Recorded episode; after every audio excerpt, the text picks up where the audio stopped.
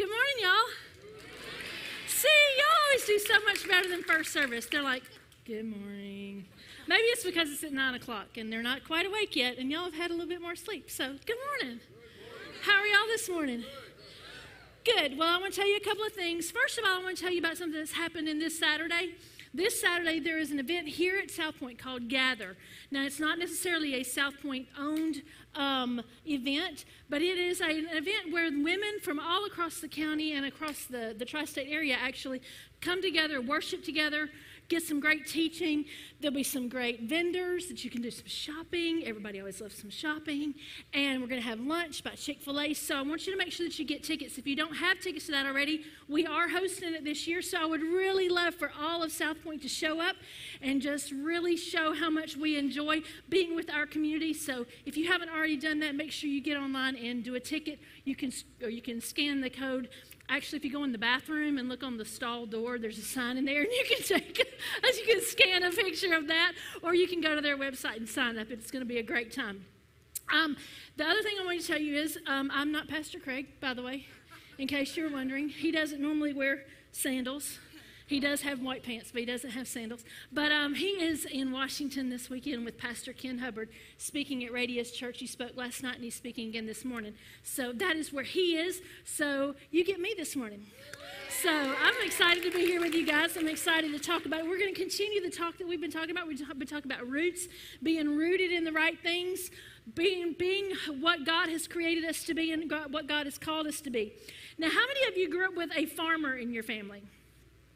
And I don't mean like it didn't necessarily have to be a big farm. you you could possibly have grown up like I did with grandparents that had a vegetable garden, right? They had some some peas and some okra and some squash, and like every kind of tomato you could possibly imagine because we needed every kind of tomato possibly you could imagine, maybe some corn or whatever. Now my grandparents were really good at planting a garden and were really good at tending a garden. They were really good at pulling weeds because they had grandchildren who were way shorter than they were. And I thought that was really that was really wrong when I was the grandchild that was pulling the weeds. But now that I'm 50, I'm thinking slave labor was not such a bad idea. Because it's a long way to the ground, and it's a long, it's much longer up, uh, having to get back up off the ground after you've been down there pulling weeds. So slave labor is definitely something that I experienced when I was little. We used to, my cousin and I used to pull weeds. Um, and actually, well, but that wasn't necessarily, we didn't do the pruning. We didn't do the cutting back or the taking care of the plants. We just pulled the weeds. But we're going to talk about pruning today. And the best example that I got, the best example that comes to my mind when I think about pruning is Craig and I went to Italy. Um, we went to visit our daughter church in Italy, and we actually were going to speak at two, speak on two different weekends at two different churches. So we had a few days in the middle. So we did what all great Americans do when they go Italy. They, they rented, we rented a car in Rome and we drove to Tuscany and spent about three days in a, in a farmhouse at a vineyard in Tuscany. And it was awesome. It was beautiful. It was peaceful. It was gorgeous. They had a really nice pool. The water was freezing, but it was a really nice place to hang out. And one of the things that Craig did while we were there, because he's just like a nerd, he loves to learn everything about everywhere we go. He went on a tour of the actual vineyard and then went through a tour of how they actually make the wine. And he told me all about it when he got back. And it was really interesting. It was really cool. Now, it was also very early in the morning, yet another reason why I did not get up and do it because you know me, my, my greatest spiritual gift is sleeping. And I don't do early mornings. But he really enjoyed it. And he came back and he was telling me all about how the, the vintner and the, the guy who takes care of the, of the vines really got, he told, he explained to him how there was a pruning process that had to happen. A pruning process that had to, when you, when you looked at the rows, we saw this again in California. We were in California a couple weeks ago for another meeting, and we happened to be in the Sonoma and Napa Valley area, and there's nine, over 900 vineyards in those two counties. So we drove by a lot of them, and you would just see rows and rows and rows of the most pristine, perfectly manicured rows of, grape, of, of grapevines. And I remember him talking about how they would have to keep everything cut up off the ground. The, the leaves, the vines, and certainly not the grapes could touch or get close to the ground. There were all different kinds of reasons that they needed to do that. So we really learned about the pruning process in that when we were talking about that and when we were, when we were there. They, but they get their grapes to produce some of the best wine in the world. The vineyards there were pristine. Every row was symmetrical, every vine trimmed.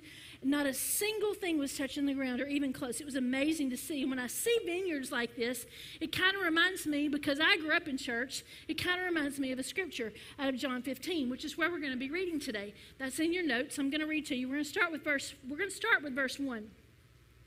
I am a true sprouting vine, and the farmer who tends the vine is my father.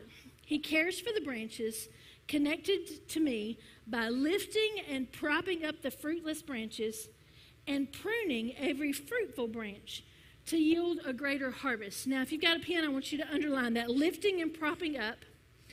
When you think about pruning, this it shows in this verse that there's a two-step process to pruning. First, you have to lift up and prop up the fruitless branches. What Jesus is saying here is it's the farmer's job to prop up those that haven't started producing yet. They haven't had that opportunity to produce yet. Maybe it's a really young vine that's not produced anything yet. Or maybe it's a vine that has had some kind of damage and it needs to be propped up and taken care of because it's not producing fruit. I'm going to interject something right here. Who does this scripture say the farmer is? Does it, does it say the farmer is us? No. Does it say the farmer is the church? Who does it say the farmer is? God. God is the farmer. It is God's job to lift and prop up those who are not producing, not ours.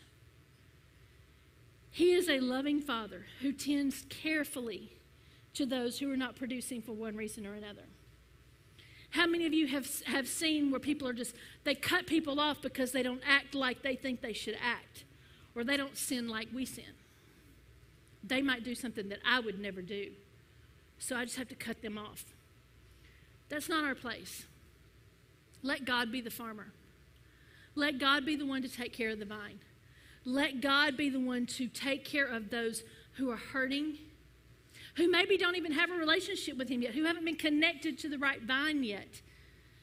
Or they were connected to the right vine, but there's something tragic that has happened some kind of hurt, some kind of something that has hurt them, broken the, the broken what it was that was helping them to produce and they're not producing. Maybe they just need to sit and heal for a while. Let God do the propping up. Let God do the, let God do the work of getting them back to a healthy state. That's not our job. It's not our job to point it out. It's not our job to take care of it. Let God do his work.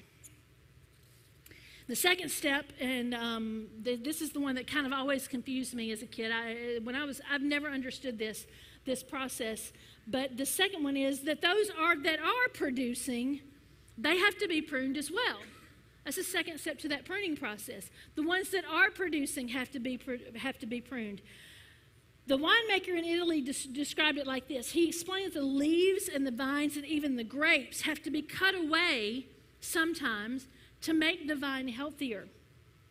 They have taken years. There are whole generations of families that this is all they have ever done is learn how to take care of vines and learn how to take care of vineyards. So they know what to do. They know which vine it is. They know which leaf it is. They know which bunch of grapes it is that needs to be removed to make the vine healthier. What does that look like in our world? Maybe you go to work one day and all of a sudden your job's in jeopardy. Maybe you have had this plan in your life. Maybe you've had this plan in your mind for how your life is supposed to go, but it just never seems to happen that way. Every time you get close to getting it, every time you, you see, oh wow, now it's actually going to work out. Now it's actually going to come to fruition. This plan that I've placed in my in my mind is what's supposed to happen for me. It's finally going to happen, and then it's taken away. Or maybe you have a friendship. You have that person that you thought would never ever leave you. Maybe they even said, I will never leave you. I, we will be friends forever. You can count on me. I've always got your back. But then you wake up one day and they're gone. They don't have your back anymore. They don't have what it takes to be a friend anymore. None of these sound none of these things sound fun, but I want you to think about it. Is it possible that this is actually a pruning process? Is it possible that maybe God has a better job for you? Is it possible maybe that God has a better plan for you than the one you had in your mind? Is it possible that maybe God has a different and better set of friends than the ones that you had originally chosen? Maybe it's a pruning process. Doesn't make it any more fun, but just know that on the other end of this pruning process, if you allow Him to do it, things are going to be so much better. Let's keep reading. In verse 4, it says, For as a branch severed from the vine will not bear fruit, so your life will be fruitless unless you live your life intimately joined to mine. I, and this is Jesus talking, am the sprouting vine, and you are my branches. As you live in union with me as your source, I want you to underline that, as your source, fruitfulness will stream from within you. But when you live separated from me, you are powerless. So where does the vine get its where does the vine get its nutrients? Where does the vine get its get what it needs to actually be able to produce those grapes? Its source. Its source. The key is a, to a fruitful vine is living in, un, in union with Jesus as our source. Not our job, not our plan, not our friendships, but Jesus as the source. He continues in verse 7 But if you live in life union with me, and if my words live powerfully within you, then you can ask whatever you desire, and it'll be done. Now, that's a pretty hefty promise. That's a pretty hefty promise for him to make. Anything you desire, whatever you desire, I'll make it happen. How is that possible? How is it possible that you can actually ask for anything that you desire and He'll make it happen. If we're in union with Jesus, who is the vine, we will only be producing the fruit that He would produce. In Tuscany, they're famous for several kinds of wine. Um, but the difference between the wines, you know how they're differentiated? The kinds of grapes. The kinds of grapes. If we're in complete union with Jesus, we will only produce what He produces. He will be able to fulfill whatever we desire because being rooted in Him places those desires there. He can give you whatever your whatever your desire because He's the one who originally it, everything's coming from the source. And if everything is coming from the source, then your desires are going to be His desires. The fruit that you produce is going to be the fruit that He would produce. He's producing it through you. So then, how easy is it to turn around and go, Yeah, you can have that? I wanted you to have it all along. I'm the one who gave you the desire to do that. I'm the one that gave you the desire to live that way. I'm the one that gave you the desire to want to do that thing. So, sure, go for it. When we used to teach um, parenting classes, we used to teach parenting classes when our kids were younger. And um, one of the things that we taught parents of toddlers specifically is toddlers do not need options, they do not need to tell you yes or no. When you ask your toddler, What would you like for breakfast? you're opening yourself up to them asking for a peanut butter and jelly and sugar sandwich for breakfast or they're asked, or you're opening them up to ask for something just random that you're not going to give them. So when you're raising toddlers, I'm just going to give you this little, I'm just going to give you this little point right here. When you're raising toddlers, you can say, "Would you like to have oatmeal or eggs for breakfast?" Knowing good and well, you don't care if they choose either one of those because both of them are good for them. Both of them are okay with you. So you say, "Can you? Would you like oatmeal or eggs?" Not, "What do you want for breakfast?" Here's your two choices. Choose from them. As I'm okay with you having both. That's kind of how God is. He goes, Hey, would you like to do this or this? Knowing full well that He's fine with either one. And because he's fine with either one, when you ask for one of them and you, and you take that desire and you make it your own, it's easy for him to turn around and go, Sure, you can have oatmeal. That's what I wanted you to have anyway. Sure, you can have eggs. That's really good for you. You see what I'm saying? He places those desires in your heart, so it's real easy. If you're connected to Him, if you're in union with Him, if you're already producing the things that He's producing through you, it's real easy for Him to fulfill the desires of your heart. You can fill this in on your note sheet. He only prunes. Jesus and God, they prune. The branches produce the fruit. The branches produce the fruit. It is the branch's job to produce fruit.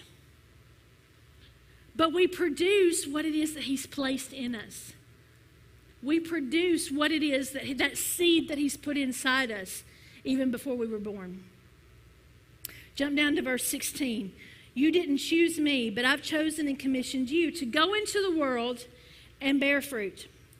And your fruit will last because whatever you ask of my Father for my sake, he will give it to you. Once again, same thing. So, this is my parting command love one another deeply. Love one another deeply. What does loving one another deeply look like? You can walk around out here in the lobby and people walk by you and go, Hey, good morning. And you can, Hey, good morning. How are you? I'm great. I'm good. You can put that smile on and you can say, I'm fine. And you can say, Everything's great. But let your best friend walk up to you and they don't even have to ask, How are you today? Because they can tell by the look on your face the countenance, how you're standing, how you're sitting, they can tell that something's wrong. Why? Because they love you deeply. They don't love you superficially, they don't love you just on the surface. They love you deeply, they know you. And that's what he wants us to do. He wants us to love one another deeply. He doesn't want us to just have surface relationships with one another. He doesn't want us to be on the vine with somebody that we just kind of know or somebody that we just speak to at the grocery store. He wants, he wants us to be on the vine with people who we love deeply and who we know what's going on in their lives. We can tell by the look on their face when things are not great because we love them deeply. That was his parting command. That was the biggest thing he wanted you to do love and love deeply. Now, I can hear some of you in here saying, Yeah, I tried that, and I am not going back there. I loved deeply. I gave my heart to someone. I gave my life to someone.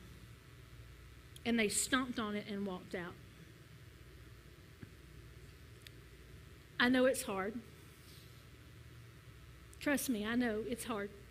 It's painful to allow somebody into your life, to bring somebody in and let them eat at your table, to let them get to know you, to let them get to know your kids, and then they walk away. It's painful.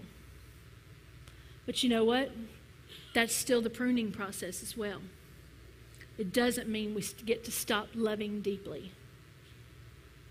Love deeply.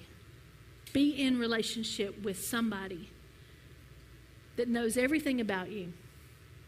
Don't let there be a secret in your life that somebody in this world doesn't know. That'll keep you out of a lot of trouble. Love deeply. What's his parting command? Love one another deeper, not superficially, not when we just agree on everything, which I don't know who you have that maybe agrees with you on everything, but if you do, then that person is a liar. right? You're not going to totally agree with anybody on everything. Maybe, maybe, um, okay, well, you can love deeply, but only if they vote the same as you. You can love deeply, but only if they look like you. You can love deeply, but only if they go to the kind of church that you go to. You can love deeply, but only if they ha- believe the same thing about the vaccine as you do. Come on, y'all. No, he didn't list any of those things, but he didn't list any of those things because there were none of those things. He just said, love deeply. When those things are being removed from your lives, the, the jobs, the friends, the influence, whatever it is, it's a sign This is the good this is the good news right here. It's a sign because what does the scripture say? He prunes those who are bearing fruit. So if you're having that stuff pruned off of you, it's a good thing. That means that you're bearing fruit. But do you know what else? It also means that you have more potential to bear bigger and better and more fruit. And He doesn't want you to just bear the little tiny stuff. He wants you to produce some really big, awesome things in your life. But it's going to take some pruning to make that happen. Why would we choose to only produce some of what it is that God placed in us? Now, in California, like I said, there's like 900 and something um, vineyards where, where we were in those two counties that we were in. Now, some of them are the vineyards that produce Welch's grape juice. They produce Welch's grape juice in, in California.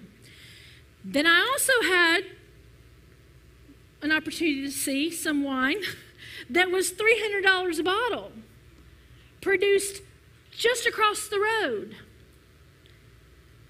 You know what the difference is? They work a lot harder on that $300 a bottle grape juice and wines and vineyard than they do on the one that produces grape juice that a three year old can drink. Now, is grape juice good? Yeah, grape juice is good. It's good to drink grape juice. We use grape juice for communion. My kids drank grape juice growing up.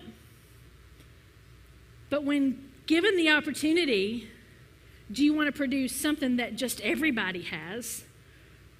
Or do you want to produce something special? Do you want to produce something that only you have the opportunity to produce? It takes a little more work. It takes a little more pruning. It takes a little more cutting away. And no, that's not fun. But God has something so big inside of you that He wants you to be able to produce. Would He be happy if you were if you were a Welch's grape juice grape? Absolutely. But He knows that you're a $300 bottle of wine grape. And He wants you to produce that awesomeness that He's placed inside of you. So, how do we, pre- how do we recognize this pruning? What does it look like? How do you know that, it, that, that the pruning is happening? I want you to write this down relational living with the Father, the Son, and the Holy Spirit. You're going to know the wine dresser and the vine dresser. We will know the one that we're allowing to do the pruning. You're going to be in relationally living with the Father, who is the farmer, the Son, and the Holy Spirit, and they are going to do the pruning. You're going to know it's them. The Bible tells us several stories about Jesus getting away, and he would go away to pray. And he would go away to, to have time to, to, to, to, to be alone with the Father. Sometimes he would go into the wilderness, but sometimes he would go into a garden Probably the most famous one is the night that the night that he was arrested, he was in a garden. And he was by himself. And Jesus I imagine he was sitting on a rock and he felt that pruning happening. He felt the pruning was coming. He knew it was coming. I'm going to ask you this. How many of you watched The Chosen? if you haven't watched it, if you haven't watched The Chosen, you should because it's a really, really, really good story. We were watching an episode the other night, and I had never thought about this. It was an episode where they were going into this town, and as they walked into this town, there were three guys hanging on crosses outside the city. And I thought, Craig and I were both were like, I had never thought of it. Of course, you know, he's a theologian, so he's thought about these kind of things. But I had never thought about the fact that that was a normal thing for them to walk by people hanging on a cross. How many times had Jesus walked by somebody hanging on a cross and thought, that's going to be me one day? That I'm going to, I'm going to have to do that one day. So he knew this pruning was coming. He knew it was there, but you know what he asked? God, do you have a plan B? Is there any other way that we can make this all happen without me having to do that? Even Jesus wanted a plan B when the pruning was coming. So it's okay to not enjoy the pruning. It's okay to not enjoy what's going on in your life and the things that are being pruned out of your life to make you produce what it is that you want to produce. But you know what Jesus knew? He knew in his heart of hearts that there was only a plan A, and he was it. He knew that he had to be pruned off of this earth physically for the gospel to go forth, for the church to grow, but most importantly, for us to be right in, back in relationship with our Heavenly Father. He knew that he was the plan A. Didn't keep him from asking for a plan B, but he knew he was plan A because the pruning was difficult. We need pruning to produce more fruit and better fruit. Maybe we'll call it God fruit. There's good fruit and there's God fruit. The best grapes make the best and most coveted wine. How many of you know the difference between Boone's Farm and something that costs $300? Personally, I know the difference. not the same, not even close. Not even close. We need to be producing more fruit. You can write that down. We need to be producing more fruit. We need to be producing God fruit, not just the good fruit that we feel like we can produce on our own. Producing fruit. That, that brings me to Galatians 5. This is where the list of the fruits of the Spirit, the fruit of the Spirit, are listed. Now, when I was growing up, I was taught that there were the fruits of the Spirit. But I'm going to read this scripture to you, and you're going to find out that that's not the case. Because it says, But the fruit, not with an S, produced by the Holy Spirit within you is divine love in all its varied expressions joy that overflows, peace that subdues, patience that endures, kindness in action, a life full of virtue, faith that prevails, gentleness of heart and strength of spirit. Never set the law above these qualities, for they are meant to be limitless. Now, when I was growing up, I was taught that there was a list of the fruits of the Spirit. But that scripture says that there is one fruit of the Spirit. The fruit of the Spirit is divine love. And when we divinely love someone, all of those other things are just going to be natural fruit that's going to come out all those other things are going to be naturally happening because we have love. Love is what produces all of those other things. And the fruit of the Spirit is not a gift. You can write that down. The fruit of the Spirit is not a gift, but rather fruit that is produced from a surrendered lifestyle. Fruit is not a gift, fruit has to be produced, it has to come from somewhere. Now, there are the gifts of the Spirit, which are listed in the Bible in a, in a totally separate list. Those are the gifts of the Spirit. Gifts are given, fruit is produced. You can walk in all the gifts of the, of the Spirit that you want to, but I can guarantee you, you're not going to walk in them until you know how to do the fruit, until you have the fruit of the Spirit producing out of your life. Or at least not to the awesome and incredible amount that you could when you divinely love, deeply love. Pruning doesn't sound fun at all. In fact, I'm pretty sure if a grapevine could talk, it would scream out and yell, Please don't do this to me. But how many of us have done that? Please don't do this to me. Please don't take them from me. Please don't take this job from me. God, please don't, please, please don't take this dream that I have. So, what do we do instead? How do we embrace the pain of pruning? You can embrace the pain of pruning. You do that by abiding in the vine.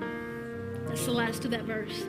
You abide in the vine. You abide, you abide in the vine that feeds you. You abide in the vine that placed the fruit on your branches to begin with. You abide in the vine that will keep you healthy as you produce what He has placed in you. Craig talked a couple of weeks about the acorn and how the acorn actually has every bit of the DNA that it needs to be a, a tree when it's still an acorn. It's the same with the, with, the, with the gifts of the Spirit. God has placed that acorn of love inside of you. And when you decide to break off the shell and let it out, then those other trees those other fruits, all of those things can come out. But only when you are completely and totally still attached to the original vine. You cannot do this on your own. You cannot unconditionally love anybody without Christ. I don't believe that. I don't believe that you can unconditionally love your spouse without Christ because you don't know what unconditional love really looks like unless you know Christ. You don't know what unconditional love looks like until you know the man who sat there and said, Is there a plan B? No? Okay. I'll go with plan A. I'll do it.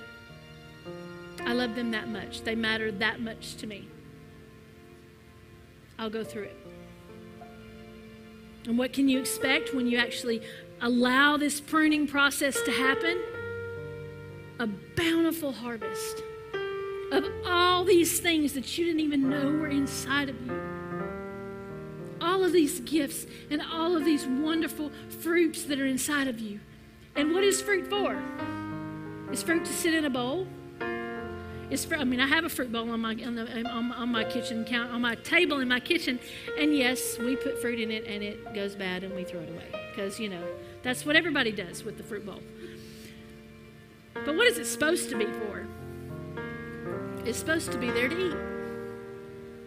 What are you producing because you allowed the pruning to happen that can feed somebody else? It's not just for you, it's to feed somebody else. If you want to bow your heads, I'm going to just pray. You're in this place and you're like, I don't have a clue what she's talking about, this whole fruit thing is just weird, and I'm not a grapevine, and I don't even like grape juice, but I know that I'm not connected the way I need to be connected. I know that I'm not tied into this vine that she's talking about. I want to introduce you to the vine. And his name is Jesus. And I want to introduce you to the farmer. And his name is God the Father. And he is going to prop you up. And he is going to take care of you. I can see the picture of my grandfather walking around with those tomato cages and he'd find a tomato plant that was kind of leaning over and not doing so good, and he'd go in and carefully place this cage around it and put all the all the tomato plant inside so that it had this support system around it to help it to grow. So if you don't have your support system, if God is not your support system, then I want to give you that opportunity to, to find that support system today. Or maybe you're a you're a plant that used to produce and, and everything used to be good and you used to do some really great things for God, but golly, there's some hurtful things that have happened. People have hurt you. The enemy would tell you that the church has hurt you. The church didn't hurt you, people hurt you. Because the bride of Christ would never hurt anybody. But people have hurt you. And you've decided it's just not worth it. I'll just sit back here and just be a plant. I'll just be a green vine. I don't care if I ever produce another thing. But you know down deep that God has still placed things in you that are to feed others. You still have fruit inside of you that is just dying to get out so that you can feed somebody else. So, God, for those two people, that, Lord, for those that have never had that relationship with Jesus, I pray that today, God, that, that, that could happen.